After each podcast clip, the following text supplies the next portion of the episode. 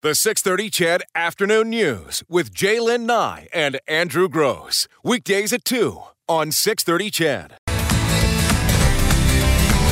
Tuesday. It's Jaylen and Andrew on the 630 CHED Afternoon News. How you doing? Uh, pretty good. I appreciate your enthusiasm. Very little to get excited about on a Tuesday. Oh, nice well, it's weather. Taco Tuesday. Sure, sure. Gee, I hope that's the thing tonight in my house. Uh, we could see thunderstorms tonight, possibly. Might see a little thunderstorm. I would then the weather's welcome that. turning kind of uh, Wednesday, Thursday, but boy, oh boy, looking good for the weekend again. Yep. Yep. And I have no work. Oh, come to our place. We Nothing. got tons of yard work No, for no, you I don't. do. I didn't mean that. Oh, so you got a bunch of gravel delivered oh, last night. So how did that go? Gracious. You've got that. Well, your driveway's what about two, three and a half kilometers? Yeah, that's like- right. Yeah. I don't even have a driveway. So we had a, a load of gravel or whatever rock uh, delivered for the driveway because we have the big What, what's the tag? Is it aggregate? Is that what they call yeah, it? something, like that. I don't know. And so, b- because of the top part of it, we have the concrete slab, Mm-hmm. but then it's probably about what I don't know, hundred feet out to the road. Sure. I don't. I don't know. Well, I think at least, yeah. Okay, and so um, Ken, our buddy Ken. Mm-hmm. Drops it off, but just kind of, you know, when they drop it up, they just open up that Wait a minute, back and our they- buddy Ken? no, different Oh, Ken, different, uh, friends of ours. So, Okay. um, and just kind of dumped it all out in about a 20 foot by two feet deep, six feet wide slab of rock, crushed rock that had to be spread by hand. We didn't know it was coming yesterday. Otherwise, we would have arranged for a bobcat. So look, before you couldn't tell get me, into the driveway. before you, well, I was about to ask, but it, it, I just want to, before it's forgotten, it made sense to me for a second there when you said our buddy Ken, because I was thinking, of course, of uh, Ken Franchuk Yeah. from Crystal Glass, Yeah. and I thought, yeah, he would. He's the kind of guy that would own a, a truckload of gravel because he would because he's in the windshield business, so he would just keep it all. just sort that out and spread it around. Yeah. no, friend, uh, different friends Okay, so you can't even enter your driveway. No. you, knew it. You didn't know it was going to be delivered yesterday, but you knew it was coming. We knew it was coming. We just thought we would get a heads up so we could arrange a bobcat or, you know, talk to a neighbor who has Mm-hmm. uh, equipment like that that we could pay to help spread Oh. the stuff. Wish I'd have known because if you would pay for the rental of a Bobcat, I would come yeah, over and drive that in a bad second, boy. right? In a heartbeat. Poor coach, uh, good three or four hours by the time uh, I got home. Three and a half hours by the time I got home last night. He was shoveling it by hand, spreading it by Oh, hand. what are you going to do?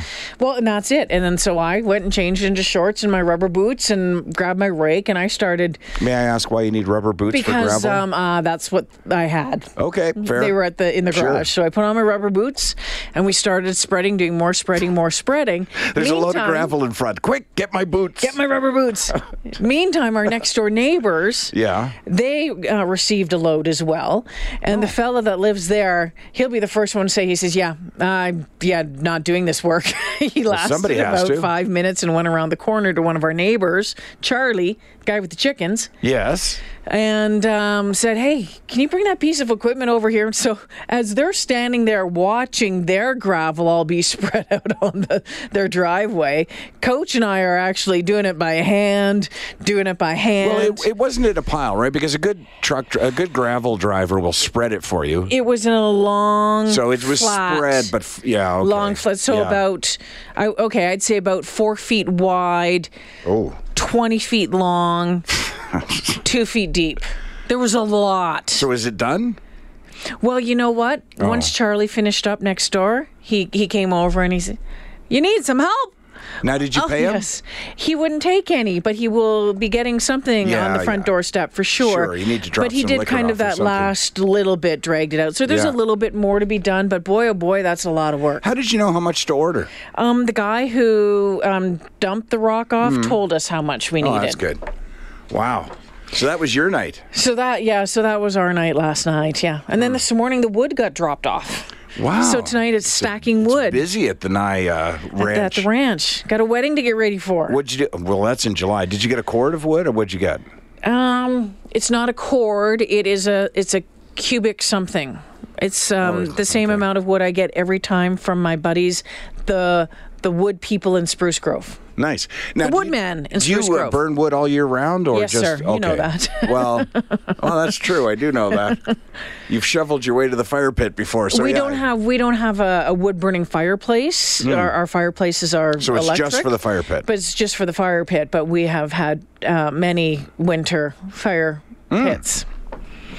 Well, meanwhile, I was in your neighborhood last night. I know you were in my neighborhood. I thought you might stop by to help shovel some. You know, I got to be honest with you. you the, had already done that out of Blue Meadows. the thought crossed my mind, and then I remembered you had that load of uh, gravel, and I just kept driving. It was uh, yeah, it was at uh, Blue Meadow Hall, I think it's called, or something Blue like that. Meadows. It's not police place, eh? Yeah, it's owned by the police. As I A lot got of weddings and stuff out there. Oh, speaking of which, listen up, everybody. So I pulled into Blue Meadows last night, which, by the way, was far easier to find than I thought it was going to be, uh, because you just say Blue Meadows uh, into Google Maps, and uh, that's what it's called. So it takes you right there. So the directions seem arduous, but they're really not, right? So it took me right there down a gravel road. Finally got there. But as I pull into the parking lot, the first thing I see is a great big forensic unit because this is who I was entertaining, right? So as I pull it, that was my thought too. As I pulled it, I'm like, "Ooh, everything okay? Everything's okay here. Right, but it was there for people to inspect or whatever. Mm. And then I look over into the field. What do I see? A tent. Air One. Did you go ask yes. them? So I jumped out of the car.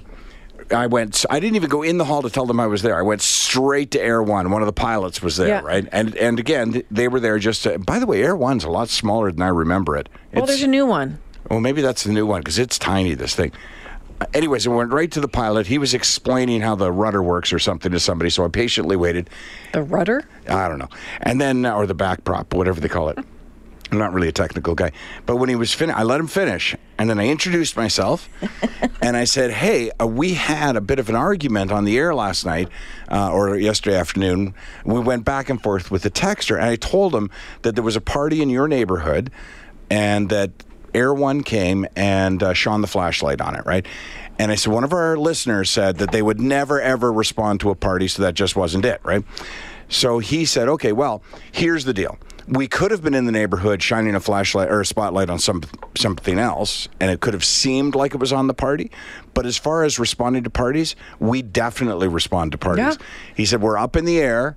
We take the same calls everybody else does on a priority basis. So if the call was, uh, if it was an acreage or if it was, um, That's what it was. a new development or something like that, he said we would go and shine shine the flashlight on the party to so that the police officers Yeah. and cruisers could navigate find way to there, it. yeah. So Did I you said find out what it was? What was going on there? he wasn't working on Saturday Oh, night. bummer. But he told me that, uh, yeah, no, absolutely, they would do that. And he then told the story of somebody had hit a deer, uh, I think last weekend, the weekend before, and uh, but it wasn't killed. And the motorist phoned, and uh, Fish and uh, Wildlife couldn't find it, and they had a police cruiser out there looking for it. And he went on that call. So Yeah. he went, shone the flashlight, they found the deer. So he said, Yeah, we do lots of stuff that you wouldn't think we do. So there. So there, listener, uh, because he said we're up in the air anyways. Like we're not going back if it's not busy. So and there's calls going on all the time. And then he said the other thing was that if they happen to be in an area where a noise complaint came in, they might not go across the city to go to it. But if they were there, um, they would definitely do it. They would definitely hover over the you yeah, know let I the saw let them. them know. come, I saw them coming from like downtown area um, when they came in that day. I mean, again, it was pretty. It was pretty rowdy. Well, he, this guy, you know what? I really, I, I quite admired this uh, pilot, honestly, because you can tell that he loves his job and that he ah. loves sharing the details of his he job. gets he gets to fly. yeah, it's a great job, and and he- Helicopters are cool. he was wanting to, you know, show me every aspect of the mm-hmm. chopper and everything. I really just wanted this one question answered, but he was so excited. I I, I took the tour, um, but yeah, he did say that that it's it's not always what you think it is, and that those calls are on a priority basis, and mm-hmm. oftentimes, like any other police call, this is the way he put it. That you know the call goes out that there's this happening, and then somebody in a cruiser will say, "Okay, we're responding." They see themselves the same way. If if they happen to be over your area, if they if that's where they were flying, and there was a you know big party, they would respond because they can be there really quickly and at the very least get an idea of just how big it is. How big it is, because let's be real, as you know, f- trying to find your way out to Blue Meadows last night, it's, Yeah, it's, it can be tricky to, it- to navigate tricky. out in that That's end right. of town. So So there you go. There we go. I knew that was true because ah. I'd, I'd talked to an Air One pilot before, but I thought, well, maybe I misunderstood him or maybe I didn't get it right. But so as soon as I pulled in and saw him, regarding the gravel, this one says, well, a good trucker would have spread it out. Well, he right. did spread it out, but it wasn't spread out all the way. You know what I mean? I mean, Yeah. it was spread out well, but it was still a hell of a lot of work. Jason, um, somebody had just suggested that we should start our show earlier. Oh, that's right. Uh, Morley Scott doesn't do Oilers now. It's a Bob Stauffer. Yeah. Uh, number one. And number two, uh, we're never looking for a reason to be on the air two more hours. Yeah, six hours. You don't want six Yeah, hours. Yeah, there's of enough of us at four. Thank, thank you. But thank you. Yeah, That- you might that. think that, but mhm, no, not happening. Ah, there it is. Can I throw this one out? This one. You uh, can throw anything. oh, by the way, Kelly Keehn's on the show today. Yes, always excited to Kelly, Kelly Keehn's Keehn. on the show, so we're going to talk some money there. Did you see that story uh, on uh, marriage I did. and how um, a lot of Canadians are now saying, "Yeah, don't need it. Do you know- Don't need to do it." I, I, I know that uh, the, the percentages are rising um, with regard to people not wanting to get married or not seeing Mm-hmm. it as significant to get married, that moving in together is the same sort of commitment. My suspicions are you know how we always talk about, or uh, people talk about how marriages, the percentage of marriages that fail has gone up. I, I think we're raising kids, and more and more kids who saw their parents' marriage Mm-hmm. fail, and that's probably what accounts for millennials thinking, well, marriage is no real commitment. Yeah, four in ten Canadian adults have never married, aren't sure that they want to. It was an Angus Reid study that was uh, that just came out. They said that most Canadians are pretty much lukewarm on the idea of marriage. That fewer than forty that well that forty seven percent say it is important to them that a couple that plans to spend the rest of their lives together get legally married, and fifty three percent say marriage is simply not necessary. A majority uh, are of the view, though, that getting hitched is a more genuine form of commitment than living in a common law relationship. Well, personally, I definitely feel that way.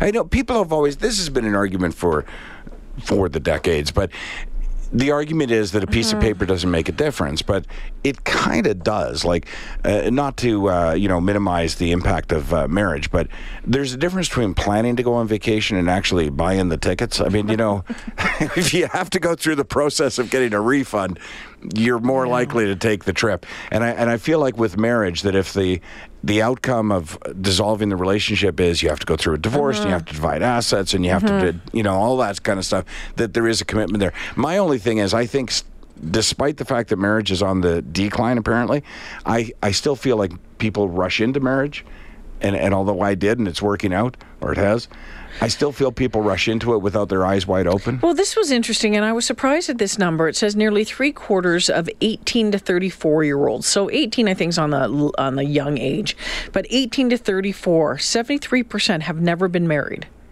And I would thinking, I, hmm. and I'm thinking that there would be more like the 25 to 35 gang in there that have been married. well again you know what jay One like in I- six in that group say they're not. They're they don't. Nah, don't care if they ever do. I think that relates to a changing financial situation. I think that maybe 20 years ago, 18 to 30 would be at the age at which you got married. Mm-hmm. But I think people are finding it harder and harder to get into their own homes and harder and harder to financially, Yeah. you know, because we see statistics where people are not leaving their parents' homes until much later.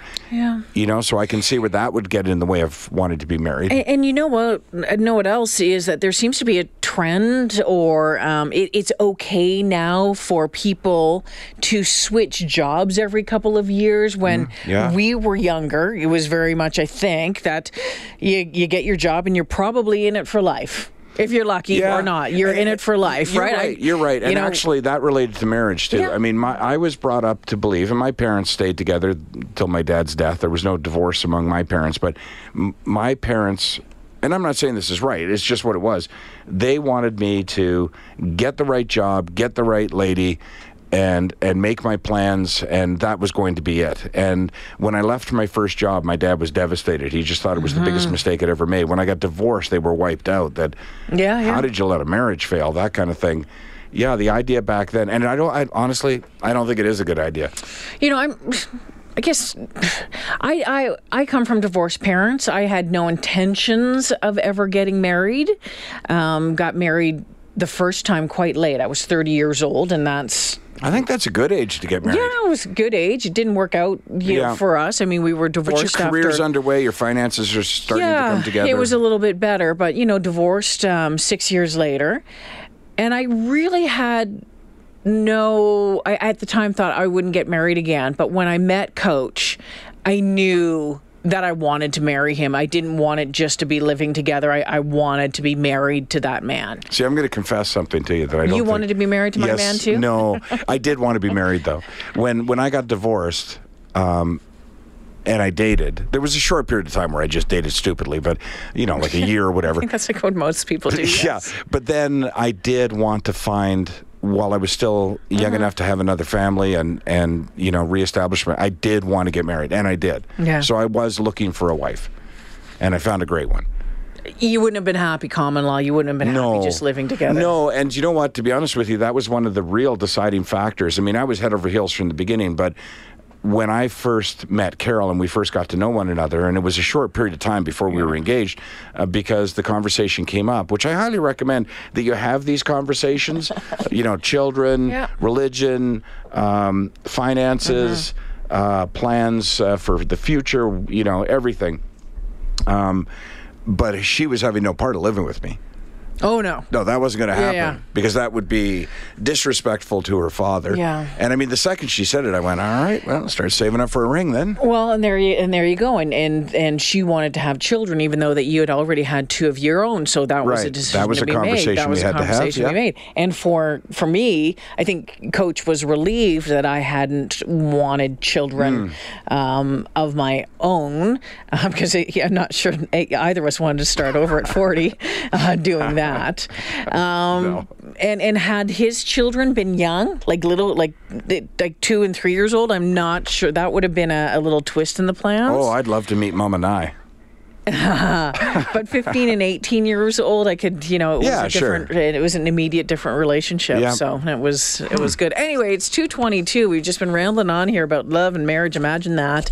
Uh, we'll take a break here, continue the conversation. What do you think? What do you think? Would you, um, you look at your, your, your kids, do you think they'll get married? Will they get married? Or would you be surprised if they never get married at all?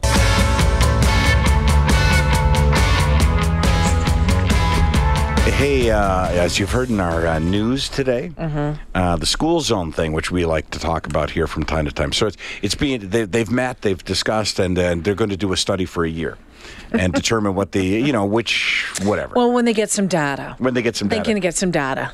But I got to tell you, when a counselor says something that I just go, yes, I feel like I'm so quick to criticize city council that I want to really give them a. Uh, I want to give Tim Cartmell, who happens to be, by the way, He's yours. he's he's my uh, councilman, but I've, we've only met the one time. Um, but he said something today, and I went, Tim, buddy, nice. Here's what he said. There's a certain propensity for city to not take the time to do it right, but always take the time to do it again. We've seen this a few times now, and I would like us to learn from this lesson. They should they should put that on a that could be a city motto thing. That should be on each counselor's desk. Desk, yeah. a poster should be put up on the hallways. Uh, love it. Just love it. I mean, it's it, and and obviously it's easier for a first-time counselor to talk about council because you know they don't they weren't on council in previous uh, you know uh, sittings, but but it I just thought that statement was so dead on. Ah, doing it right the second time. Yeah, because it does feel that way, doesn't Well, it? Well, you know, as you know, and uh, just um, this was interesting too. In the, out of the newsroom today, the dispute with the uh, Metroline LRT signal provider uh, Thales is, you know, as we know, at the next stage they they put that um, That motion. that motion, yeah. whatever it was, the time limits run out for Thales, and that notice of default was Right. issued last week, but. Nothing. Nothing's happened since. Nothing happened. Nothing's happened. Nothing's happened yet. It sounded like Thales was posturing, beca- uh, legally posturing at the time, because they made a statement saying that we're going to continue to work towards uh, resolution of the problem. So, in other words, you're going to have to fire us, and we're going to have to go to court. The mayor says the next steps won't come to city council, but will be handled by the administration as they evaluate how the signal company responded or didn't respond. Jeez. Oh, sorry, I snorted. It's bad. It's just we got to just. And you know, I talked to uh, Andrew Knack on the day you were gone, and and, and you know, he and other council members are looking at uh, you know at this in terms of major projects, learning from their mistakes, making sure moving forward they do it right. Um, all those things that you uh, want to hear. And I ran out of time with uh, Mr. Knack, and I wish I'd had him for an hour. I would have taken him for an hour. He wasn't available. He was between meetings.